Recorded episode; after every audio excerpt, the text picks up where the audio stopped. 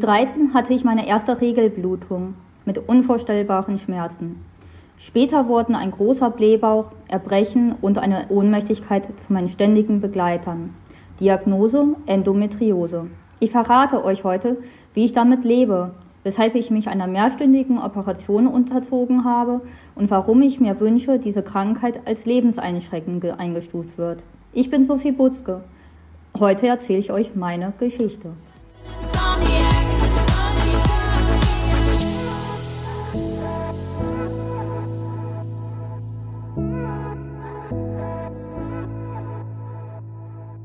Ja, liebe Hörerinnen und Hörer, es ist wieder Podcast-Zeit. Wir haben heute Sophie Butzke zu Gast.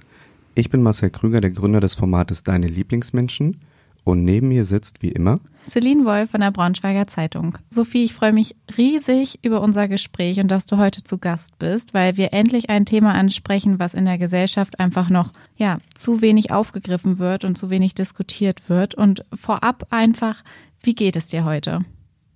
Heute habe ich einen Tag, der nicht ganz so gut ist, aber auch noch keinen meiner ganz schlechten. Ich habe meine zweite Regelblutung nach meiner großen Operation. Die Schmerzen werden, glaube ich, nie ganz weg werden. Aber es ist schon deutlich besser als vor der Operation. Es ist aushaltbar, sagen wir es so. Ich war arbeiten, ich kann mich bewegen, es ist deutlich angenehmer als sonst. Ich brauche meine Schmer äh, starken Schmerztabletten nicht. Es ist in Ordnung. Hm? Du hast jetzt gesagt, du ähm, brauchst keine so starken Schmerztabletten. Wie versuchst du denn, ja, die Schmerzen irgendwie zu lindern und ähm, über den Tag zu kommen? Ich habe über die Jahre jetzt ganz verschiedene Techniken gelernt, ähm, zum Beispiel progressive Muskelentspannung, dass man mehr auf sich selbst wieder fokussiert werden kann, auch in akuten Schmerzphasen, dass man eine ruhigere Atmung bekommt, die einen beruhigt auch ein Stück weit. Ähm, Tänzgerät zum Beispiel ist mir eine große Hilfe. Und ja, Schmerztabletten halt eigentlich auch immer. Je nachdem, wie stark die Schmerzen sind, dann die Stärke auch, ja. Was ich zum Beispiel auch wirklich noch als Tipp dazu habe, ist äh, zu einem richtigen Schmerzarzt hinzugehen, weil das habe ich erst relativ spät für mich erkannt, dass mir das gut hilft, weil die können gezielt nochmal die Schmerzmedikamente auf einen abstimmen, was gut für einen wirkend wäre. Oder auch halt alternative Verfahren, wie ich kriege zum Beispiel jetzt einmal die Woche Akupunktur ähm, wird dann auch von der Krankenkasse gezahlt, ähm, was mir auch ganz gut hilft. Also viele sagen so, ja, das kann dir gar nicht so dolle helfen, weil ich sage halt immer, es macht mich zwei bis drei Stunden schmerzfrei, wenn ich meine schlimmsten Tage habe, aber die sind es mir wert, halt dann lieber ein paar Nadeln in meinen Bauch setzen zu lassen, als noch eine Teledin zu schlucken, so ja. Jetzt hast du eben gesagt, dass du arbeiten warst. Wie kannst du Endometriose und Beruf vereinen? Also was hast du für einen Job, dass du sagst, so ich kann trotz meiner Schmerzen arbeiten gehen? Ja, ich habe gelernt eigentlich ähm, Altenpflegerin, also ich bin examinierte Altenpflegerin, ähm, habe aber schnell gemerkt, dass es weder psychisch noch körperlich für mich gut leistbar ist, diesen Job durchzuführen und habe dann gewechselt zur äh, Behindertenpflege. Ich bin, arbeite seitdem in einem Wohnhaus für äh, schwerstbehinderte Menschen. Ähm, dort ist die körperliche Arbeit deutlich weniger. Es ist natürlich trotzdem oft anstrengend auch. Ähm, aber ich habe ein sehr gutes Team, welches auf mich achtet. Alle wissen von meiner Erkrankung auch dort. Ich habe einen Behindertengrad auch, der dort respektiert wird auch. Ähm, ja, und in Notfällen muss ich mich halt leider einfach auch krank melden öfters, ja. Und das Team sieht das aber auch und akzeptiert es und springt dann auch gerne für mich ein, auch, ja. Vielleicht kannst du noch einmal ganz kurz erklären, Endometriose. Ich glaube, viele wissen noch gar nicht genau, was das überhaupt ist. Ähm, du sagst, du hast jetzt eine Regelblutung und da hast du Schmerzen. Macht sich Endometriose nur bei der Regelblutung, also nur in Anführungszeichen bei der Regelblutung bemerkbar? Oder wie bist du im Alltag noch so eingeschränkt? Also Endometriose, erstmal ja, kurz erklärt, ist eine Krankheit, in der Gebärmutter ähnliches Gewebe außerhalb der Gebärmutter wächst. Das kann an sämtlichen Organen eigentlich fast vorkommen, ist aber vor allem im Unterbauch, also am Bauchfell, an zum Beispiel der Blase, am Darm zu finden, an der Gebärmutter, an den Eierstöcken. Ähm, diese wachsen zyklisch an und bluten auch zyklisch, was dann diese starken Schmerzen einfach verursacht. ähm, weshalb die meisten Frauen die Endometriose am stärksten in, in zyklusabhängig haben, aber sie bringen auch Zyklus, äh, zyklusunabhängige ähm, Schwierigkeiten mit sich, zum Beispiel beim Geschlechtsverkehr oder auch beim Stuhlgang. Jetzt habe ich natürlich von vielen Freundinnen auch gehört, wenn sie besonders ähm, ja, starke Regelblutung hatten, Regelschmerzen hatten, dass sie dann ähm, ja auch schon im frühen Alter die Pille verschrieben bekommen haben. Wie sieht das bei dir aus? Also hast, was hast du alles probiert, damit du ja weniger Schmerzen hast oder auch bevor überhaupt äh, Endometriose bei dir diagnostiziert wurde?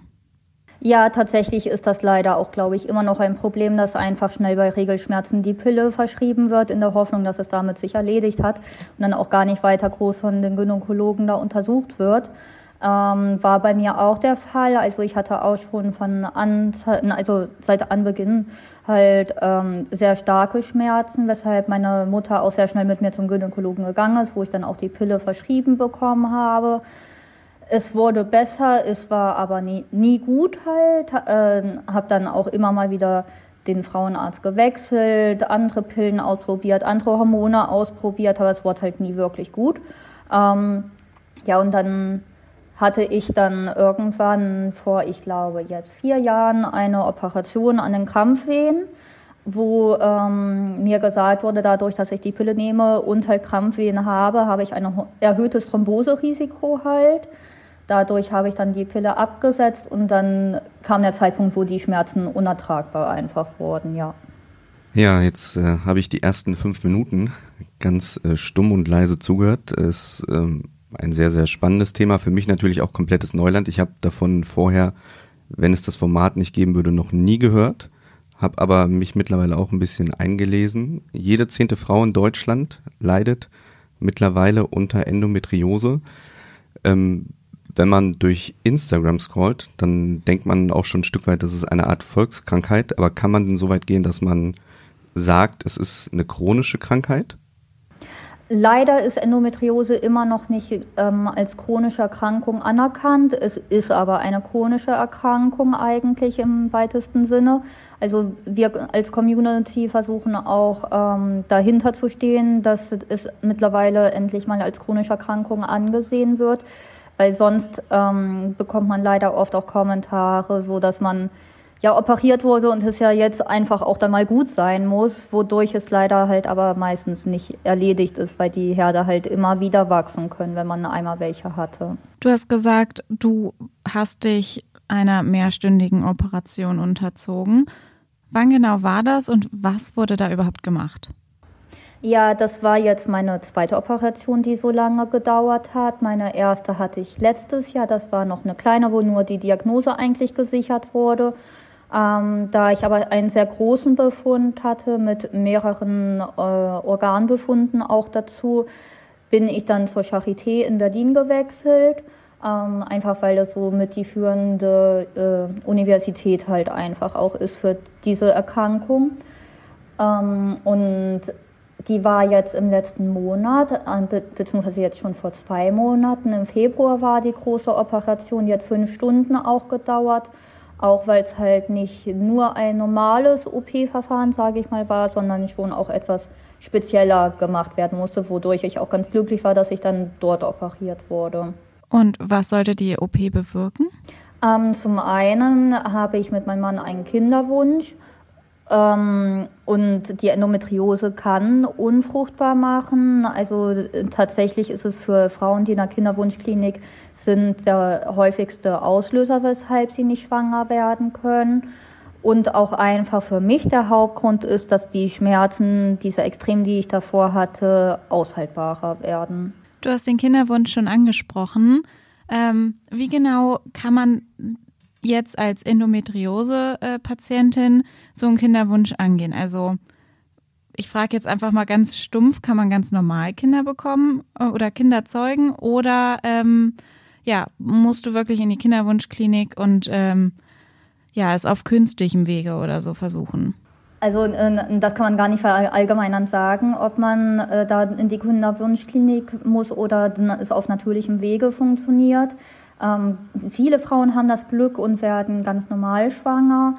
Ähm, mir wurde der Weg empfohlen, dass ich jetzt operiert werde, damit die ganzen Herde von den Eierstöcken zum Beispiel weg sind und die wieder frei durchgängig sind. Und ich danach jetzt ein halbes Jahr versuche, auf natürlichem Wege schwanger zu werden. Und falls das nicht klappen sollte, wir uns ernsthaftere Gedanken wegen einer Kinderwunschklinik machen, ob wir den Weg überhaupt für uns haben wollen, weil der natürlich auch nicht ganz einfach ist. Wie war es für dich? Also ich glaube, jede Frau, die einen Kinderwunsch generell hat und dann erstmal so eine Diagnose bekommt, ist erstmal ja wahrscheinlich schockiert. Wie war es für dich, als du die Diagnose Endometriose bekommen hast und dann eigentlich wahrscheinlich auch erstmal wusstest oder Angst hattest, ob du überhaupt äh, Kinder bekommen kannst? Also wie hast du dich da gefühlt? Tatsächlich ähm, an den Tag, als ich die Diagnose bekommen habe, habe ich mir um mich selbst noch gar nicht mal so dolle äh, Sorgen gemacht. Ich bin ähm, zu, ich war bei meinem Gynäkologen und habe von der Diagnose erfahren, hatte mich davor aber schon darüber beschäftigt halt, worum es dabei überhaupt geht halt.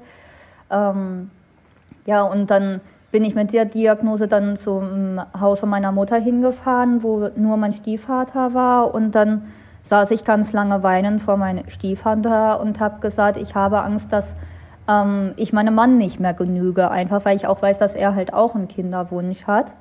Ähm, und das war tatsächlich lange meine größte Angst dabei, ähm, weil ich eher ein Mensch bin, der sehr viel mehr an andere denkt als an sich selbst halt oft. Und das Akzeptieren, dass man mich trotzdem so liebt, wie ich bin, war für mich tatsächlich oft auch gar nicht so einfach dabei, muss ich sagen. Hm, das kann ich komplett nachvollziehen. Wie hast du dann das Gespräch mit deinem Mann gesucht? Ja, also ich hatte dann, wie gesagt, mit meinem Stiefvater darüber erstmal gesprochen und er meinte auch gleich zu mir, ich, dein Mann, der liebt dich so dolle, der wird auf jeden Fall bei dir bleiben. Und nachdem ich mich da dann, glaube ich, erstmal eine Stunde ausgeheult habe, bin ich dann äh, zurück zu ihm nach Hause gefahren und habe es ihm dann halt einfach äh, in Ruhe erzählt und auch versucht zu erklären, wobei es ähm, halt schwierig ist, glaube ich, gerade für einen Mann das zu verstehen, wenn man noch nicht mal eine normale Regelblutung kennt, halt zu verstehen, wie geht's jetzt der Frau. Ich glaube, das hat einfach sehr lange dabei gedauert. Ähm, war auch vor der Operation nochmal ein großes Thema, zu verstehen, wie ernst ist die Lage jetzt überhaupt. Tatsächlich auch für fast alle meine Angehörigen halt. Ähm, ist es immer wieder schockierend, so zu verstehen, wie schlecht es mir oft geht, ja. Ja, da kann ich dir total nur beipflichten. Es ist ähm, ein sehr, sehr komplexes Thema, aber auch wichtiges Thema und es ist tatsächlich sehr schwer zu verstehen. Ähm, nichtsdestotrotz, gerade auch weil du sensibilisieren möchtest für das Thema, möchte ich an dieser Stelle zumindest mal an alle männlichen Hörer sensibilisieren, dass sie nicht weglaufen sollten. Nicht von ihren Frauen weglaufen sollten, und einfach darüber sprechen, weil ich glaube, andersrum wäre es ja genauso. Ähm, das Thema ist vielleicht nicht angenehm zu besprechen, aber am Ende ist es halt eine Partnerschaft und vielleicht gibt es ja noch Mittel und Wege, dann dementsprechend dem Kinderwunsch irgendwo zu entsprechen. Ist denn Endometriose generell heilbar oder gilt es als unheilbar? Ähm, also man hat nach der Operation ähm, sind durchschnittlich 80 Prozent der Betroffenen, wo die Endometriose wiederkommt. Mit Glück gehört man zu den 20 Prozent, wo es einfach nicht wiederbekommt halt. Ähm, sonst ist es aber außer mit der Operation ähm, nicht wirklich heilbar. Also tatsächlich in jungen Jahren versucht man halt auch organschonend zu operieren ähm, Im größeren Alter, wo es halt auch nicht mehr um den Hormonerhalt geht, versucht man halt dann drastischer zu operieren, halt einfach, dass halt es unwahrscheinlicher ist, dass die Herde wiederkommen können dann. Also meistens lässt die Krankheit komplett in den äh, Wechseljahren äh, nach. Dadurch, dass halt einfach die Hormonschwankungen dann nicht mehr da sind und keine äh, Regelblutung mehr. Aber es ist auch teils sogar so, dass die auch über die äh, Wechseljahre bleiben dann, ja. Wir sind gerade schon bei deinem Mann angekommen.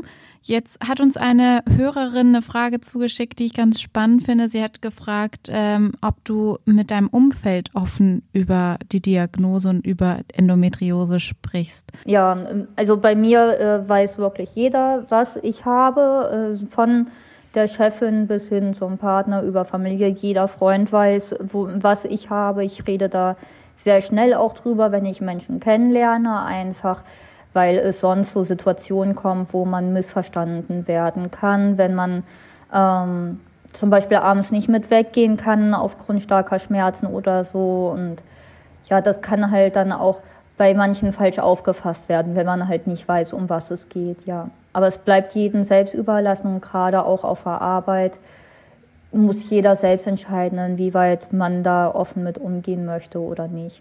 Und bislang sind da auch alle eigentlich ganz gut mit umgegangen und können dich komplett verstehen oder gab es schon irgendwie Missverständnisse oder tatsächlich blöde Sprüche dir gegenüber?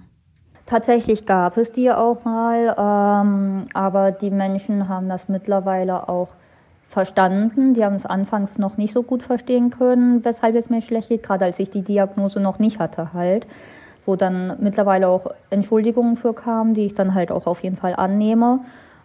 Aber gerade so in der Pubertät versteht einen auf gar keinen Fall jeder. Also auch da bekommt man ganz, ganz blöde Sprüche, auch von den Frauenärzten blöde Sprüche also solange man die Diagnose nicht hat und selbst ich glaube mit der Diagnose erfahren ganz viele Frauen ganz schreckliche Sprüche zu der Krankheit, ja. Und auch auf Social Media natürlich auch viel dann dabei.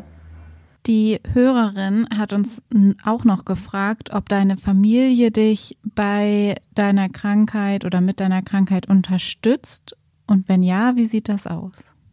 Ja, sehr dolle auf jeden Fall. Ähm, also wenn ich jetzt nur von meinen Eltern zum Beispiel ausgehe, mein Vater fährt jeden Termin mit mir nach Berlin, obwohl es halt hin und zurück ja gut äh, vier Stunden mindestens immer sind. Einfach weil er auch nicht möchte, dass ich dort alleine hingehe, weil ich danach meistens emotional schon sehr ähm, ja, angegriffen bin.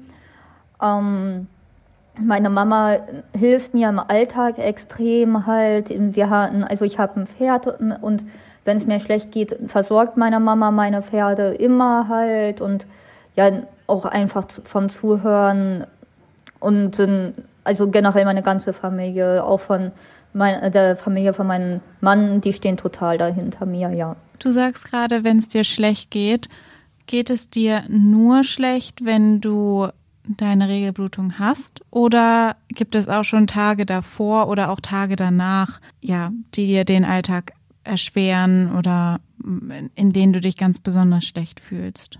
Also in meiner Regelblutung geht es mir immer schlecht und dazu geht es mir zusätzlich, würde ich sagen, so jeden dritten Tag noch oft dazu schlecht halt.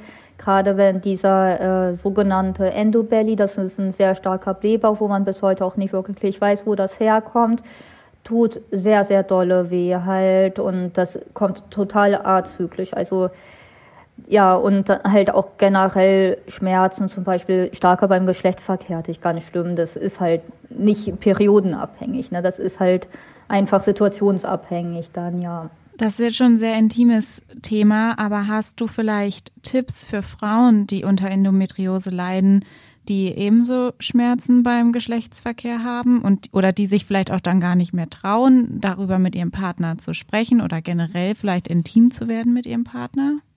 Ja, also als Tipp habe ich da halt eigentlich, dass man ähm, lernt, auch für sich selbst mehr einzustehen und halt auch sagt, was möchte man, möchte man überhaupt die Penetration haben, weil die halt oft auch dolle wehtut oder zusammen andere Wege findet.